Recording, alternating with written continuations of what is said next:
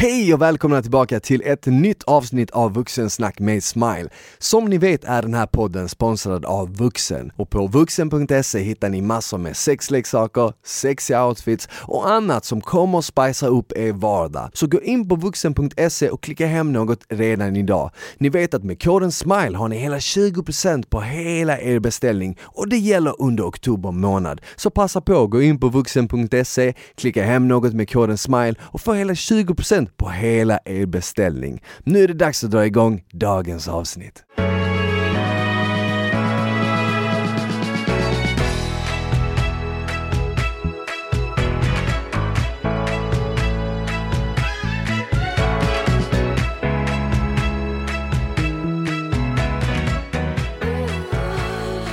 Hej och välkomna tillbaka till ett nytt poddavsnitt. Hoppas det är bra med er och att ni har en riktigt, riktigt bra dag.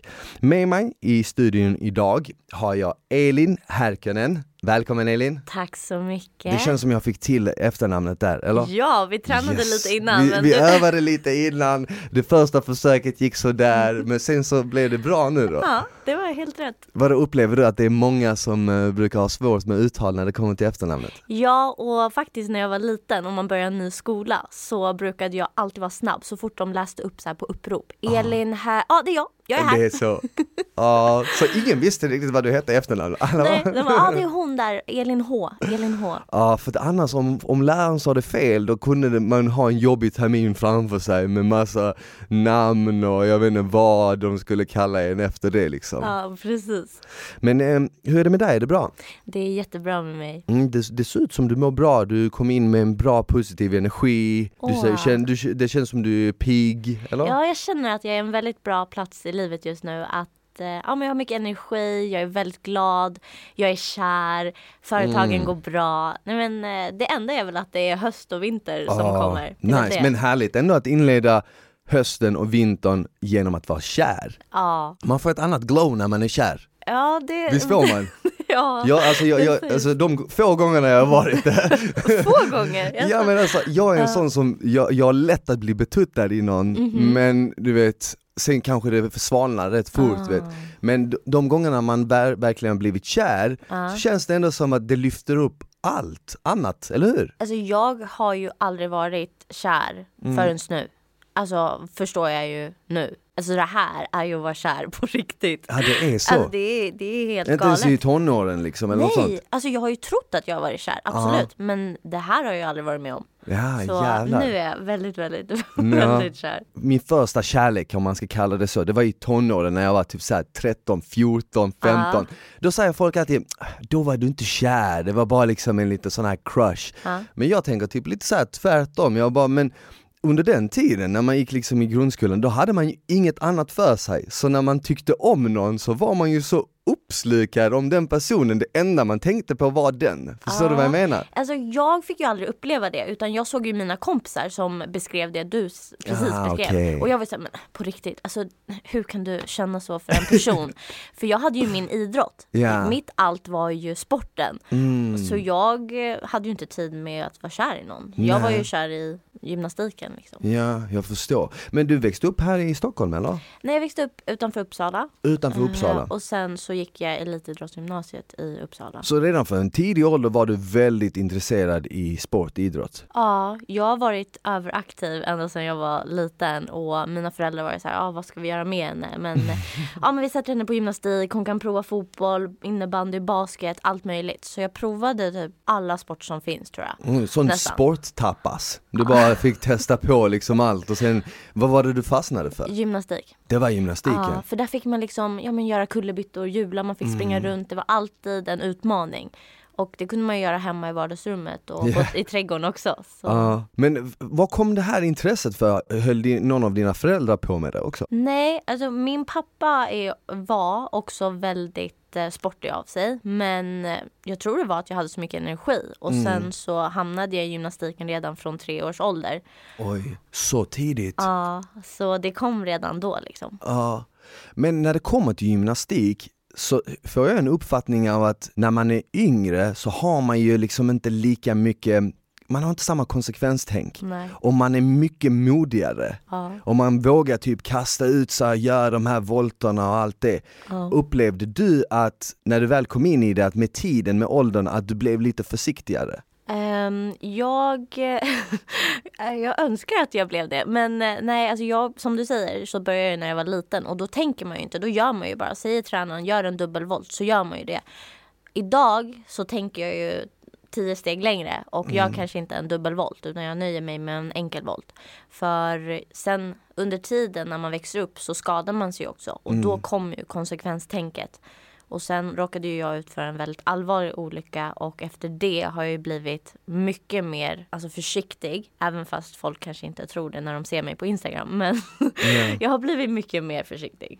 Ja, för du råkade ut för en seriös olycka. Ja. Var det nacken du bröt? Ja, jag blev avkastad av en häst och landade på nacken och bröt nacken. Oj. Mm. Kommer du ihåg liksom allt det eller är det någonting som är, är som en dimma idag typ? Det känns ju som ett helt annat liv för Mm. att det är så mycket som har hänt sedan dess. Ja. Och att jag var så himla dålig och nu mår jag så himla bra. Det gör ju att det känns som en annan person, ett annat liv. Men jag kommer ihåg exakt allt. Mm. För jag var vid medvetandet hela tiden. Men eh, ja, det var ett väldigt mörker och det värsta jag varit med om. Oj. Men från gymnastiken så gick du då vidare till voltige eller? Ja, och de som inte vet vad voltige är så är ju det gymnastik på hästar. Mm. Och folk brukar vara, ah, vadå hästar? Ja, ah, alltså riktiga hästar som springer. Ja. Så det är lite cirkusaktigt och inte så stort i Sverige. Men jag var mycket utomlands i Tyskland och USA och Australien där det är större. Men det är gymnastik och dans på en häst som springer. Mm. Men hur kommer det sig att du gick från gymnastik till att känna att ja, men jag vill kombinera gymnastiken med hästar liksom? För att vissa stannar ju kvar bara och kör gymnastik, eller vissa håller bara på med hästar, men du ville kombinera båda liksom? Ja, alltså jag tycker ju väldigt mycket om djur och min syster höll på med hästar under hela min uppväxt. Och sen så började jag tröttna lite på gymnastiken. För det kändes liksom som man stod och stampade på samma ställe. Och sen fick jag höra att man kunde köra gymnastik på hästar. Yeah. Och då var jag 11 och tyckte att det lät som världens coolaste grej. Mm. Det var åh, wow, vad häftigt! Så då var jag på en träning och fastnade direkt. Ja. Så det är väl den här adrenalin-junkin som jag är som fastnade för det. Och, ja, men du, du blir aldrig fullärd. Du kan Nej. allt utmana dig. Du kan, ja, men, tänk bara första gången jag gjorde en bakåtvolt från en häst som springer. Alltså den känslan. Alltså det måste vara läskigt. Alltså, för, är att, för, för du måste komma ihåg att du pratar med en kille som aldrig har suttit på en häst. Ja, jag har faktiskt aldrig någonsin suttit på en häst. Och många är så, vad skojar du? Men jag har alltid varit, jag vet inte, jag har varit Är du lite rädd, Ja, men Jag tror det, Ja. lite. Jag kanske hyser väldigt mycket respekt för, Ja. för liksom hästar. Det ska man ha. För jag vet vad de är kapabla till. Precis. Och man har ju pratat med folk som jobbat med hästar eller haft eh, hästar, hästar och alla har berättat om men någon gång har jag blivit sparkad eller någon gång har jag flugit av eller du förstår vad jag menar liksom. Absolut. Och, och det, sådana historier bygger ju upp typ en, kanske en rädsla du vet. Ja. Precis som någon, eh, ja men det finns jättemånga människor som är rädda för havet till exempel. Mm. På grund av vad som helst, det kan vara en film om hajar eller en dokumentär. Jag har inte den rädslan, jag älskar havet men Mm. min har istället kanske kommit lite mer så här på just hästar typ, Ja. du vet. Ja, ja men verkligen. Och jag var inte rädd för hästar förut när jag var yngre. Och som sagt, då hade jag inte hållit på med den sporten jag höll på med. Men sen efter olyckan, då fick jag ju verkligen så här, shit, hästar är ju flyktdjur. De är ju det. det är så här, man kan, de kanske verkar som världens snällaste men sen så smäller det till utanför och de blir rädda. Det är, så här, det Okej. är deras instinkt att fly om det smäller till exempel. Och det är väl där jag kände att jag tar avstånd. Mm. Men liksom när, den dagen, då när du var med om den olyckan, var det på grund av att hästen blev rädd? Ja. Och det har man inte riktigt kontroll över när de blir rädda. Nej, och det är ju det. För folk var ju så här, vad var det som hände när du flög av? Och jag var ju tränad att hantera situationen när jag tappade balansen. Vi gjorde ju så pass svåra övningar. Det var därför man tränade 6-7 timmar om dagen. För att ha den kollen. Tappade jag balansen, då hoppade jag. för att landa på fötter eller på ett säkert sätt. Men den här gången så var det hästen som blev rädd och ökar och kickar och då har inte jag kontrollen längre så jag flyger ju. Mm. Och försöker tänka, gör en bakåtvolt. Men jag hinner inte utan marken kommer. Ja, ja, okej. Okay. Så efter den incidenten då kände du liksom att, ja men nu får det räcka liksom. Det här, just, den här, just den här sporten vill jag ta lite avstånd från eller? Först var jag väldigt inställd på att jag skulle tillbaka. För för mig så var ju jag elitidrottaren som skulle bli världsmästare. Mm. Och hade levt det livet så länge. Så när det här hände så var jag så men jag måste tillbaka. Hur för gammal var du förresten? 18. Du var 18. Ah. Och då var du mer eller mindre i piken av karriären eller? Ja, jag skulle precis ta studenten och flytta utomlands och satsa på mm. VM och att vinna VM liksom. Så att livet bara rycks bort. Ah. Så i mitt huvud var det jag ska tillbaka, jag ska tillbaka. Och det fanns inget annat. Nej. Men sen så tog det ju två år innan jag blev en fungerande människa igen av, av rehab och både mentalt och fysiskt. Och sen så kom jag ju till insikter att det finns så mycket mer i livet. Mm. Jag försökte att vara tillbaka på hästryggen men jag fick så ont. Varje gång, varje träning. Det var inte värt det. Nej. Och då valde jag att ta avstånd för det är en väldigt stor risk. Även alltså så här på fritid liksom? Ah, nej, ah, nej. Okay, okay. Om någon skulle ringa mig, ska vi åka till stallet? Nej. Okej, okay. och, och, det är mycket på grund av just olyckan? Ja, ah. och det kan väl många tycka låter tråkigt att jag är begränsad. Men jag har annat. Jag känner också att jag har gjort det. Jag har levt det livet. Mm. Att hålla på med hästar och gymnastik, alltså det är en livsstil. Yeah. Du måste lägga ner så mycket tid på det. Och jag är tacksam för de åren jag fick. Men nu har jag så mycket annat i livet. Så... Ja men precis.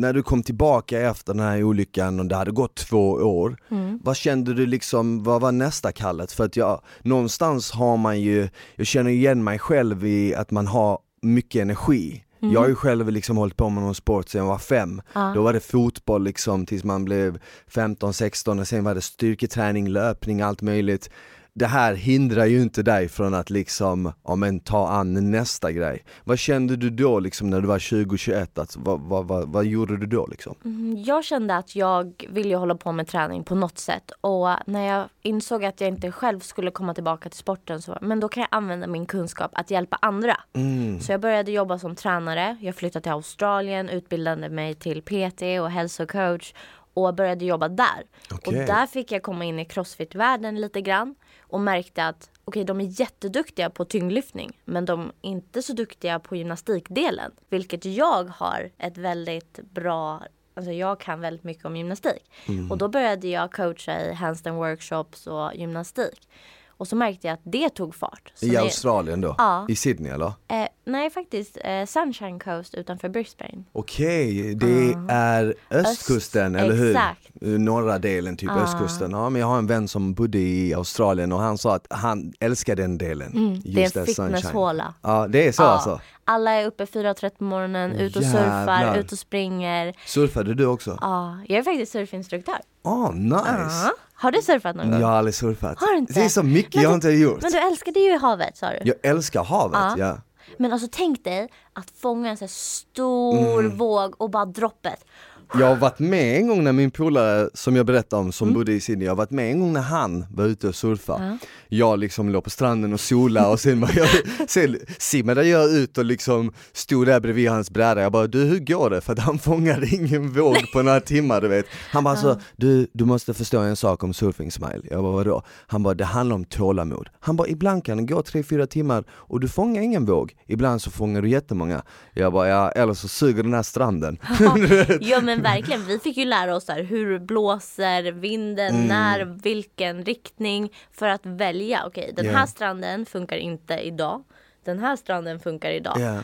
Så det är väldigt mycket sånt bakom. Ja, alltså jag, jag älskar havet. Jag var ju faktiskt med om en olycka innan där jag nästan var nära på att drunkna. Nej. Jo, men det sjuka är att trots jag var det så skrämde aldrig havet mig från att åka tillbaka. Just det gjorde inte det, utan jag kände typ direkt att jag bara, ah, men det där var liksom maximal otur blandat med jag och några vänner var korkade du vet. Mm. Och de två grejerna tillsammans resulterade i en olycka. För oftast när man tänker tillbaka på olyckor och så, saker som har hänt i ens liv där man var nära på att liksom förlora det helt. Mm.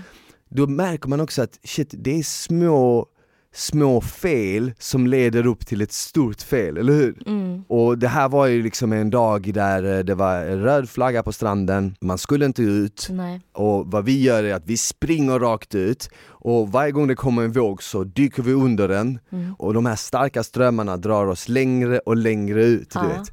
Helt plötsligt så kollar man upp och så märker man att shit, man är 100 meter från liksom stranden. stranden och det börjar bli oväder och det kommer oh. stora vågor och en kille fick panik och började oh. skrika Hjälp, hjälp! Och jag tänkte så här, jag bara shit, uh, antingen så simmar jag tillbaka för jag vet att jag, kan, jag är bra på att simma, jag, klar, jag kan rädda mig själv. Eller så simmar jag ut i han och så försöker jag ta in oss båda men då finns det en risk att han drar ner, han drar ner mig. Det var ja. det som slog mig, för någonstans, du vet i sådana här situationer så börjar ju typ överlevnadsinstinkten kicka in. Mm. Och det är precis som att hjärnan typ lägger all energi bara på att rädda dig. Mm. Så inget annat spelar någon roll, Nej. vad du åt till frukost eller vad du ska äta på kvällen eller om du ska träna imorgon. Sånt spelar ingen roll utan alla kalorier går till att överleva liksom. Mm. Så min hjärna bara letar upp information, bara oh, du vet om att om, i vanligaste fallet när någon drunknar så är det för att någon annan drar ner den typ. Mm.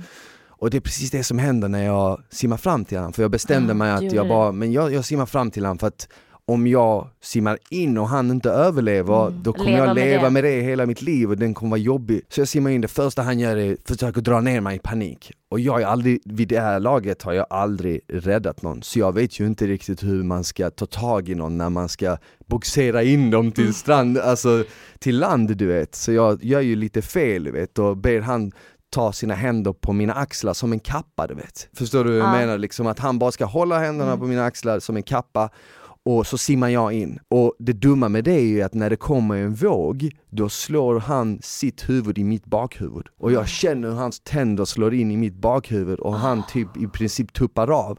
Och några få sekunder där så kände jag typ att mitt liv var i princip över, allting flashade förbi Shit. och det enda jag tänkte på var min eh, mamma. Mm. Och då tänkte jag så här, det var precis som att man fick sån extra energi, bara inte idag, det är inte, din, det är, det är inte den här dagen liksom. Och, och jag bara fick tag i han på något sätt och kände efter en liten stund eh, sandkornen i uh -huh. botten du vet, för jag försökte hela tiden sträcka mig så mycket jag kunde. Och när jag kände dem då tänkte jag bara, uff, nu är det liksom, nu, nu, nu kommer vi klara det. Uh. Så kom in med han du vet, som i en riktig film, du vet, där han hade, du vet, han andades inte, kom in med han, la han ner på stranden och de gjorde hjärt och lungräddning på han och han klarade sig bra, vi klarade oss. Och jag kommer ihåg att efter det så var man ju lite såhär, jag bara shit, jag kunde fan ha dött mm. den dagen. Mm. Men det skrämde ändå inte mig att komma tillbaka och bada och du vet så här, dyka och allt möjligt. Så jag hade ju definitivt velat testa surfing ah. fastän jag har varit med om något sånt. Ah. Shit vad starkt att du ändå var tillbaka i havet liksom. Ja. Men det, alltså jag tror att det är liksom, det, vissa, vissa olyckor gör en starkare mm. medan andra kanske begränsar, begränsar en mm. eller får en att känna lite så här. Ah, jag vet inte om jag vill göra det där igen, det känns mm. som att det är lugnt för min del liksom.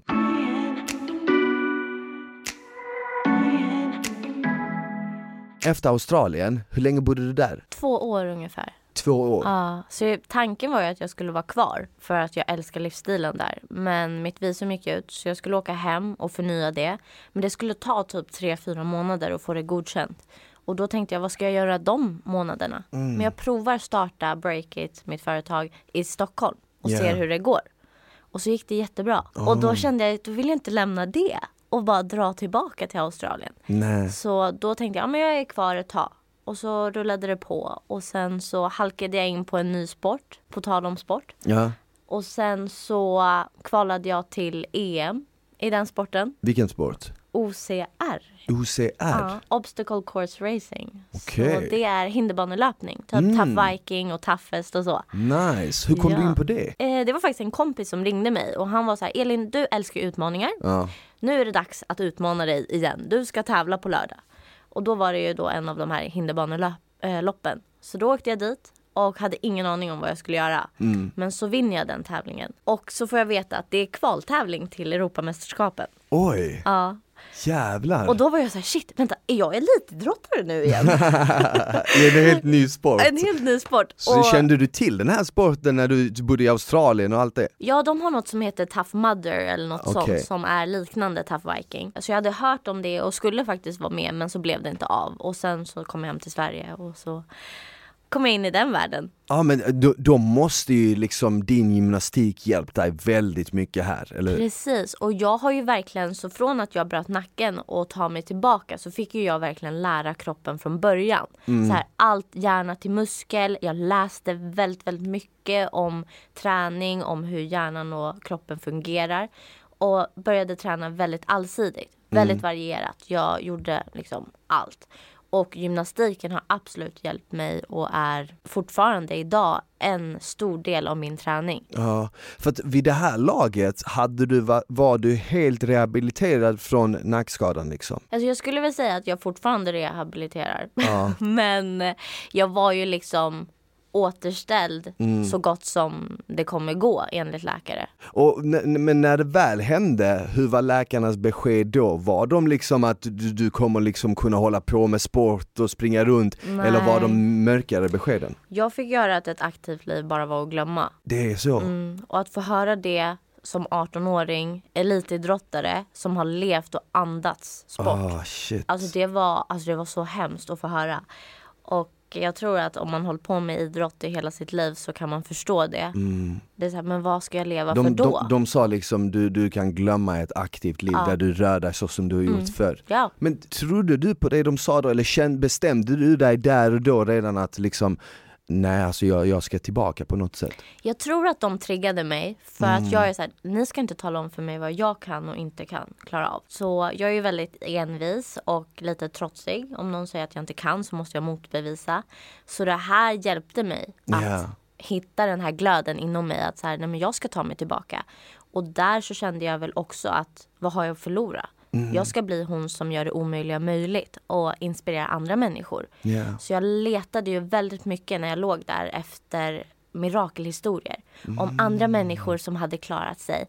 Och så hittade jag inte riktigt några. Och då tänkte jag, men då får jag bli en sån. Fan vad häftigt. Mm. Det, är ju, det är jävligt intressant med tanke på att jag personligen tror ju att vårt mindset styr otroligt mycket. Mm. Man underskattar egentligen hur, eh, hur mycket inverkan bara positiva tankar och bara liksom en bestämdhet kan göra inte bara liksom för humöret men även fysiskt på kroppen. Ja. Du kan ju liksom bara genom att vara liksom ledsen och nere så kan din kropp ta smäll av det också. Mm. Och bara genom att tänka positivt och att tänka liksom att det här kommer att gå bra så är det nästan som att du speedar upp din läkningsprocess. Precis, och det är det som jag pratar om fortfarande än idag och försöker inspirera människor till att men, om man jobbar med sitt mindset, alltså du kommer må så mycket bättre. Mm. För alla människor har ju ett val.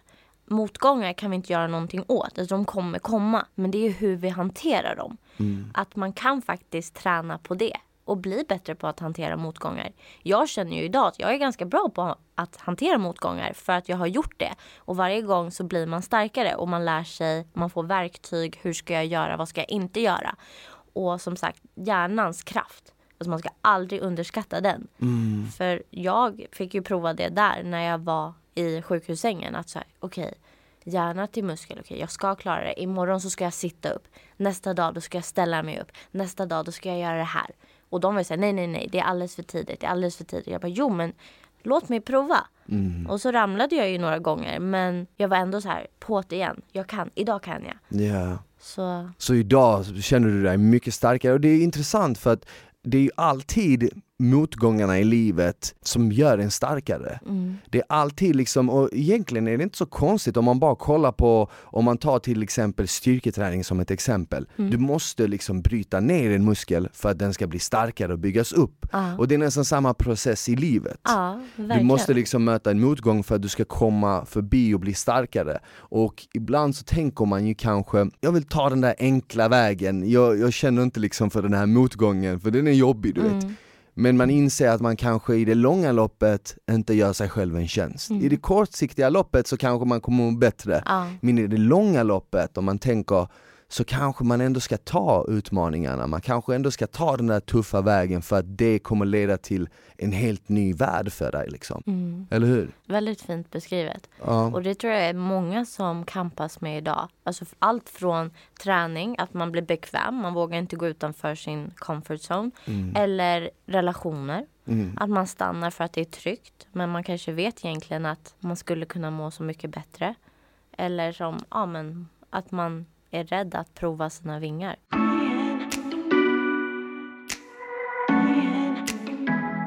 Du var ju också med på Elitstyrkans hemligheter, eller hur? Ja. Hur kom det sig att du liksom sökte in till det eller blev du kontaktad av dem? Jag hade ju bestämt mig för att sluta med elitidrotten för jag kände att kroppen började ta stryk. Alltså elitidrott är ju inte hälsosamt långsiktigt. Det tror jag nog alla vet. Att träna så pass mycket. Så jag kände att okej, okay, nu har jag fått mina guldmedaljer. Jag ska satsa på min karriär, på familj, min eh, relation som jag hade. Och sen så blev det inte riktigt så. Men sen så kom jag i en period när jag inte mådde så bra i livet. Och eh, började typ tvivla på mig själv. Och jag ser mig som en väldigt stark, driven tjej som vet vad hon vill. Mm. Och helt plötsligt så började jag tappa det drivet.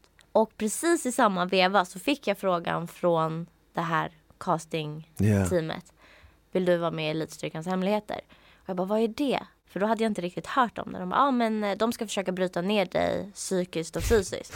Jag bara, try me. så lite så. Jag bara, jag är redan så långt nedbruten som det bara går så det går inte att bryta ner mig mer. Eh, så då skickade jag in en video och mm. kom med. Och det här var väl, eh, var det första säsongen i Sverige kanske? Mm, precis. Det här finns ju i andra länder. Ja. Men i Sverige var det väl första säsongen i, i år? Ja precis, visades. så vi spelade ju in för ett år sedan mm. och sen visades det i januari i år.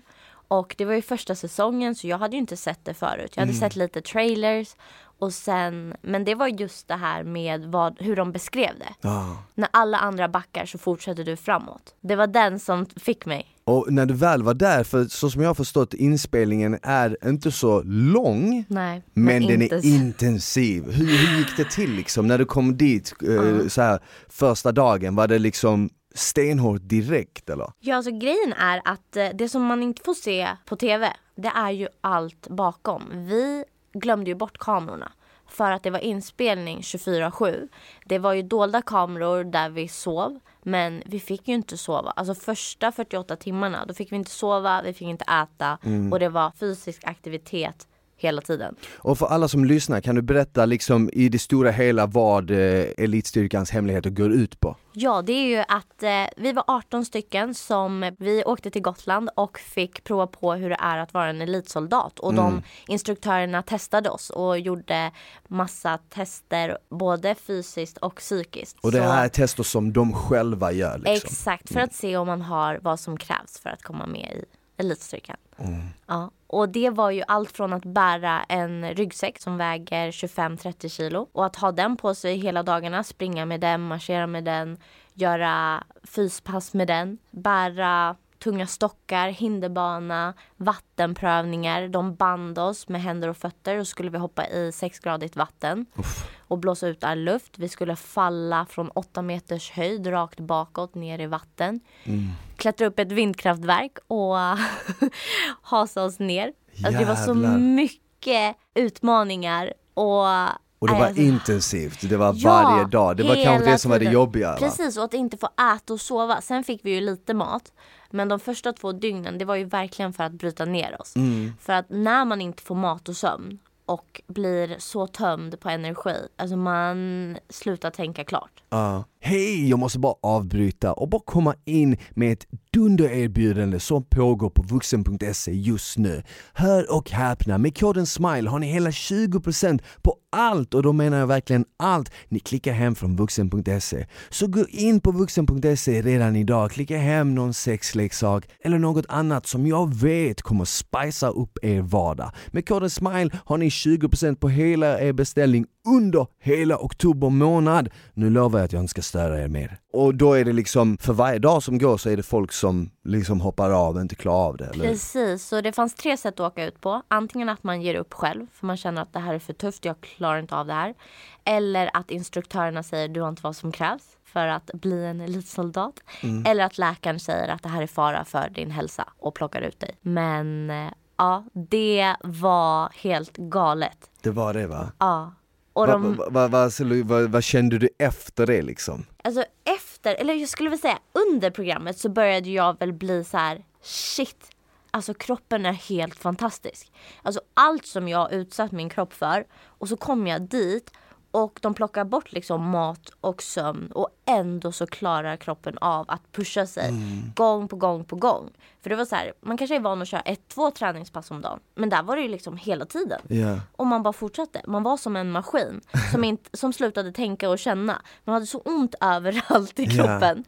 Så man var tvungen att stänga av. Ja men så som jag förstått det liksom, så är det bästa att, liksom, att stänga av mm. känslorna, mm. att nästan vara lite som en robot och bara Precis. liksom göra det. Ja. Var det någonting som du tänkte på? Alltså, för att du har ju aldrig gjort något sånt här tidigare, Nej. det har aldrig visats något sånt här tidigare i Sverige, så det är inte precis som du kan ringa en vän och, och fråga, äh, kan du, kan du kolla liksom med den personen som har varit med, ge mig lite tips och så Precis. vidare du har ingen liksom att fråga. Mm. Så alltså, vad hade du för taktik liksom när du kom dit och kände att, för du vill, du vill ju ändå göra det inte bara för att göra utmaningen men du vill ju också vinna väl? Ja, mm. jag är ju tävlingsmänniska så Exakt. jag åkte ju dit för att vinna och jag trodde ju inte att det skulle vara så här tufft. Alltså det trodde man inte. För vi hade ju som du säger aldrig sett något liknande.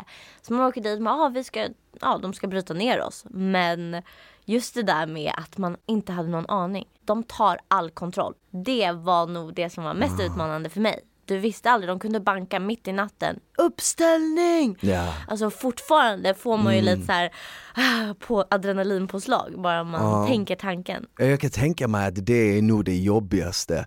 Jag lyssnade på en podd en gång där um, det var en uh, snubbe som hade tagit hem en marinsoldat hem till sig och gjorde en utmaning där han skulle bo med den här marinsoldaten i 30 dagar tror jag det var. Och då får han frågan liksom, men vad var det jobbigaste av allt det ni gjorde? För att de var ju liksom ute och sprang i snöstorm, badade i is och, och liksom gjorde tusen pull-ups under en dag, du vet, tills liksom händerna blödde och allting. Och, och man kan tänka sig att okej, okay, men han kommer säga att det jobbigaste var liksom när vi skulle, ja men göra 500 armhävningar på en timme eller vad som helst. Men det, han sa att det jobbigaste är bara intensiteten och att du aldrig vet när nästa grej dyker upp. Exakt. Du, du, det är liksom en psykologisk grej, du, mitt i natten kan du bli väckt och så mm. kan du bara, oh, ta på dig kläderna, vi ska ut och springa. Ja, och kroppen vet aldrig liksom, när får jag vila? Nej. När får jag liksom... Och det kan jag hålla med om. Just det där, du visste aldrig hur länge ska vi hålla på med det här? Vi hade ju träningspass.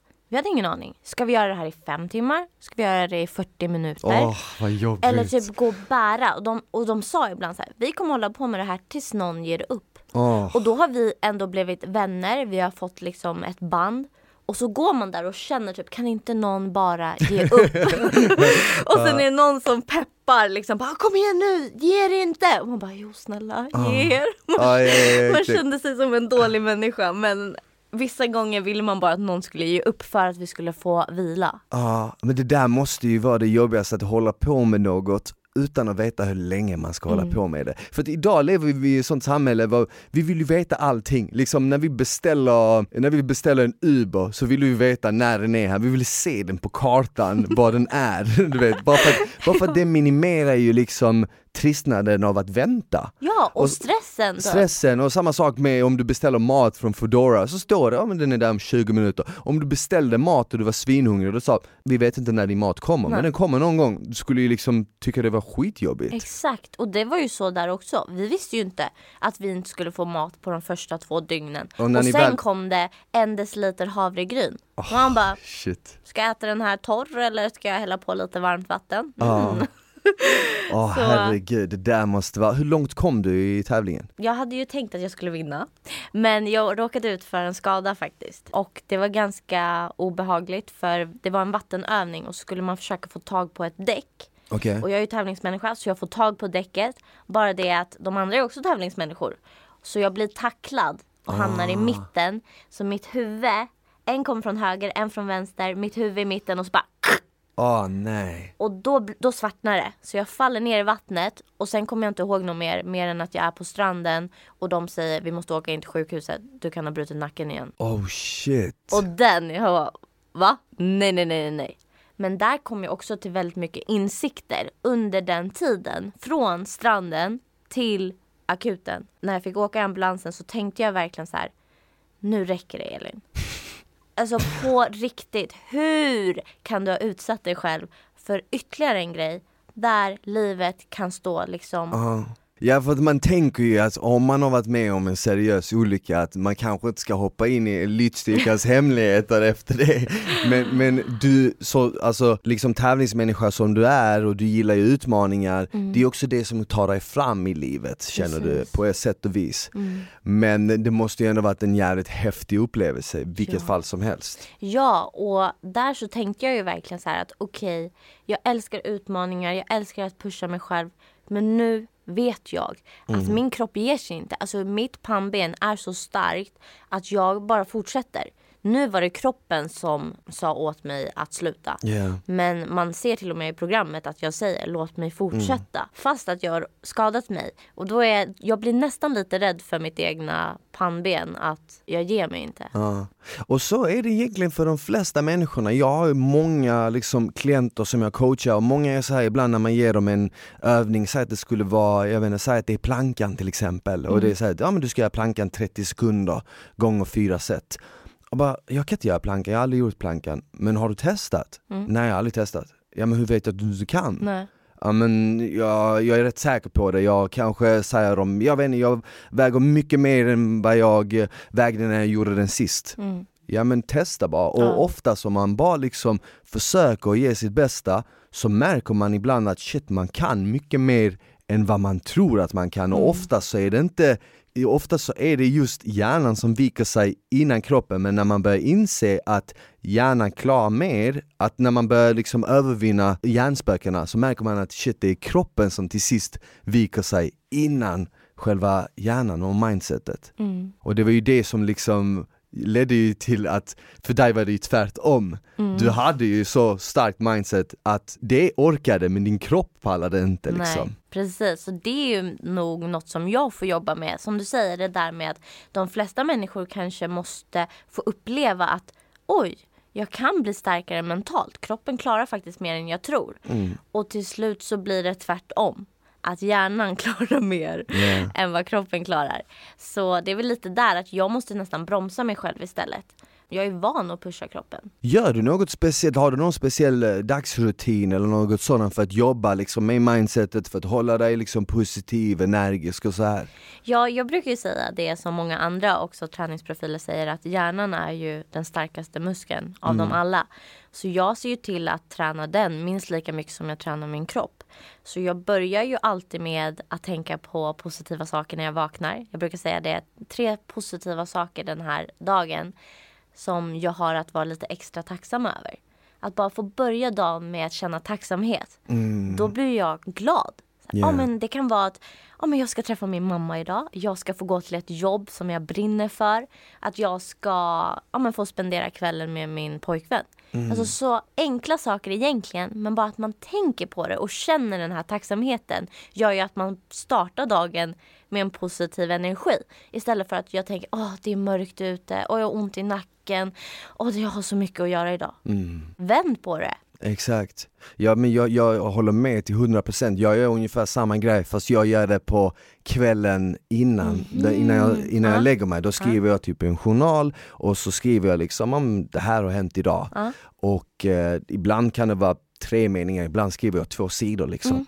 Och sen avslutar jag alltid med tre saker som jag är tacksam för. Som jag var tacksam för den här dagen. Ja. Och då, då, då summerar jag dagen på ett tacksamt sätt och då känns det som att jag också lägger mig med en tacksamhet. Så när jag vaknar på morgonen så känns det bra. Men jag tror egentligen att om man gör det på morgonen eller kvällen, så länge man gör det, för det är en jävligt underskattad känsla. Jag vet inte vem det är som säger det, jag vet inte om det är typ så Tony Robbins eller någon sån stor så här eh, motivationsguru som säger att du kan inte vara tacksam och arg samtidigt. Nej. Du kan inte vara tacksam och ledsen. Och, och, och, som du sa tidigare, det behöver inte vara liksom Många kan vara så men jag har inget att vara tacksam för, mm. du vet så här, känner många, vardagen kanske, det känns som vardagen kanske suger nu men det kan vara små saker som att jag är tacksam för liksom att jag kände lite värme idag från solen, eller jag är mm. tacksam för en kopp kaffe jag fick mm. Eh, på kaféet, den var så god vet. Ja. Bara små grejer. Små enkla saker. Som typ programmerar liksom nästan tankemönstret till att se det positiva och det ljusa i livet. Mm. Det är typ,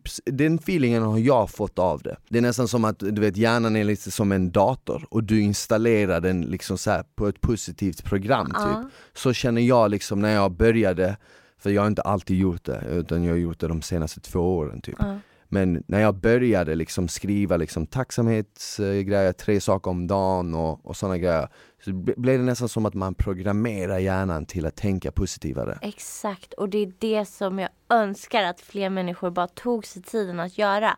För det är klart, man kan ju inte kunna någonting direkt. Det är samma som jag får frågan, hur lär man sig stå på händer? Mm. Alltså det är ju samma sak, man måste träna måste börja enkelt, bryta ner det stora målet till små, små saker mm. att uppnå först. Och samma sätt med tacksamhet och glädje och positivitet. Att bryta ner. Okej, okay, börja med att tänka på tre saker att vara tacksam för. Och sen träna på det varje dag. Till slut blir det ju som du säger. Då har man programmerat in det. Precis som när man lär sig att stå på händer eller göra en knäböj. Mm det är ju inte många som kan det första försöket. Nej såklart. Gör du, mediterar du eller kör du yoga också utöver det? Jag gör ju då som du säger att du avslutar dagen. Precis. Jag börjar dagen med att tänka på tre saker jag har att vara extra tacksam över. Och sen börjar jag med 5-10 minuters yoga och meditation. För där får jag tid för mig. Jag har ofta ett väldigt högt tryck och mycket att göra om dagarna. Så då får jag ändå den här lilla stunden för mig själv. Jag känner hur kroppen mår. Känner om, okej okay, idag kanske jag behöver en vilodag eller active recovery. Eller, nej men jag känner mig stark idag så idag så kör vi ett hårdare pass till exempel. Mm. Så det tycker jag är viktigt att bara få stanna upp och känna efter. Mm. Sen tror ju många att yoga och meditation måste ta en timme. Yeah. Men behöver inte det. Nej. Andas tre djupa andetag och du kommer gå därifrån med ett lugn. Ja, ja definitivt, alltså en 10 minuter, 5-10 minuter om dagen gör stor skillnad. Mm. De gångerna jag mediterat, och det är någonting som jag gärna hade velat göra på en regelbunden basis, alltså jag hade gärna velat komma in i det och göra det varje dag. Tyvärr så lyckas jag så här tre, fyra dagar och sen Kommer slutar jag i tre dagar och sen är jag tillbaka. Men jag märker alltid att så fort jag har gjort det tre dagar på raken så märker jag direkt en stor skillnad. Och jag brukar faktiskt rekommendera det till många och jag gör det simpelt. Jag liksom liksom gör det i 10-15 minuter, mm. jag sitter bekvämt, utan någon musik, det är bara jag och min andning och jag försöker bara tänka på min andning och kommer det in någon tanke, det är fine, den kommer in men jag uh, försöker inte fokusera på den utan jag bara låter den komma in och låter den gå. Mm. Och that's it. Uh, sen om man, är, om man kan komma upp i en timme och köra en timme, du vet, cred, men jag känner att 10-15 minuter på morgonen direkt eller på kvällen i slutet på dagen känner jag gör susen för min del. Och många säger, men vad, vad, känner du liksom att du får ut av det? Och jag tror inte att man alltid ska tänka att man ska få ut något Nej. av det. Precis. Utan att man, man, man ska göra det för andra faktorer, typ att om, hey, om du inte har 10-15 minuter om dagen där du bara kan vara för dig själv och sitta ner och inte göra någonting, inte hålla på med mobilen eller något vad har du för liv egentligen mm. då liksom? Då kanske det är någonting man behöver ändra. Och det är faktiskt många som säger, hur hinner du? Hur hinner du träna varje dag? Hur hinner du? Och ja, jag har inte barn och familj nu.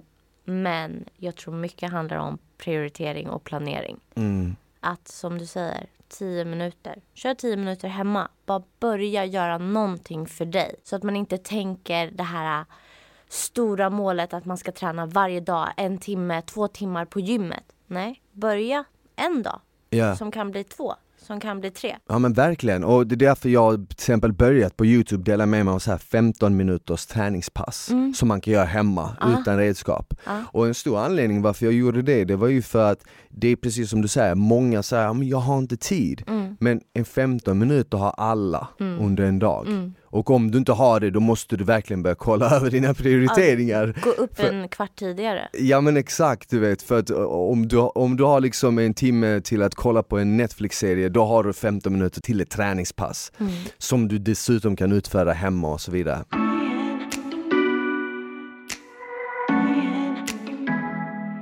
Jag har ju sett på din Instagram, du gör ju väldigt mycket så här handstående, så det kan vara bland de senare posten du la ut när du lyfte upp dig från en pool liksom. De här grejerna, är det sånt som du har kunnat ända sedan gymnastiken eller är det sånt som du har lärt dig nu? För att det ser ju riktigt häftigt ut men samtidigt väldigt svårt. Ja, tack så mycket. Men jag är väl lite där ibland så vill jag göra lite galna grejer för att både inspirera. Sen vet ju jag nu att jag tydligen provocerar också vissa okay. människor. Så På vilket försöker, sätt? Ja men att de blir såhär, men det där är omöjligt. Lite så. Aha. Och jag försöker ju bara inspirera och säga att ingenting är omöjligt. Det är därför jag gör de här lite galna handståendena för att inspirera andra till att börja. Sen så försöker jag också ge, ja men hur börjar man? Så jag försöker ju att ge både det lite mer avancerade och för nybörjare så att alla känner att de är välkomna på mina sociala medier. Mm. Men det jag kan idag, det har ju jag lärt mig på 6-7 år. Exakt. Sen är det ju klart att jag har ju mycket att tacka gymnastiken som jag började med när jag var tre. Men från att ha brutit nacken och vara i en sjukhussäng till där jag är idag. Det är hårt arbete och det är inte, alltså det är sex års jobb. Mm. Så med det sagt så tror jag att alla skulle kunna lära sig. Sen har jag det jobbet också som jag är väldigt tacksam över. Att jag kan lägga så pass mycket tid på rehab, på rörlighet, på styrketräning som jag gör. Så det är en stor passion som jag har. Ja men precis, och någonting som du sa som jag tyckte var intressant, det var det här med provocera. För att jag, jag kommer jag fick också en gång en fråga av en typ en journalist eller något som sa till mig, men känner inte du att du eh, sätter press på många typ unga killar att se ut på ett visst sätt när du lägger ut bilder på din kropp och du är vältränad? Och, och den tanken hade aldrig slagit mig. Du vet. Det är nästan lite som, som det här du sa, att ja, men det här kan provocera folk till att känna att ja, men jag kan aldrig göra det där, för det där är bara jobbigt att se för att jag vet att jag inte kommer klara det. Mm. Men då, då, är det nästan tillbaka till det här som, som vi pratade om innan, som när du liksom låg på sjukhuset och du fick det här beskedet om att ah, men du kommer aldrig kunna röra dig igen. Att du hade liksom två vägval. Mm. Antingen så tar du in de orden och så lyssnar du på det och så, så köper du liksom det läkaren säger och så så är ditt liv aldrig, handlar ditt liv aldrig mer om att röra sig igen i mm. princip. Eller så känner du liksom att jag ska motbevisa det här. Mm. Och jag tänkte till exempel när det kommer till min Instagram, och jag tror samma sak du tänker på, man vill ju inspirera folk och visa folk att det här kan alla göra om man lägger ner tiden och energin och om man vill. För det är inget annorlunda med mig eller med någon annan som håller på med träning som många kanske följer än vem som helst liksom. Mm. Skillnaden är bara att man har lagt ner tiden och man har gjort de här prioriteringarna. Precis, och det är väl inställning återigen. Att personerna som följer oss, hur är deras inställning? Känner de att, nej men gud vad provocerande, det där, nej, nej, nej, nej, hon vill bara visa upp sig eller han vill bara visa upp sig. Mm. Då ligger ju det hos dem. Ja. Och det är väl det man måste komma ihåg tror jag. För att ja, men när man får hat eller folk är arga. Att det ligger ju hos personen. För jag gör ju mitt jobb bara för att jag vill inspirera. Jag vill ju hjälpa människor. Yeah. Och det är ju samma hos dig. Att man gör det ju för att man vill att andra ska må bättre. Ja. Och om folk inte mår bra av att se det vi gör, följ oss inte. Nej. Det brukar jag säga. Om du inte vill se det jag gör, du behöver inte följa mig. Det är frivilligt. Mm. Har du några andra spännande projekt på G? Jag såg att du har lanserat eh, Bimi. Ja.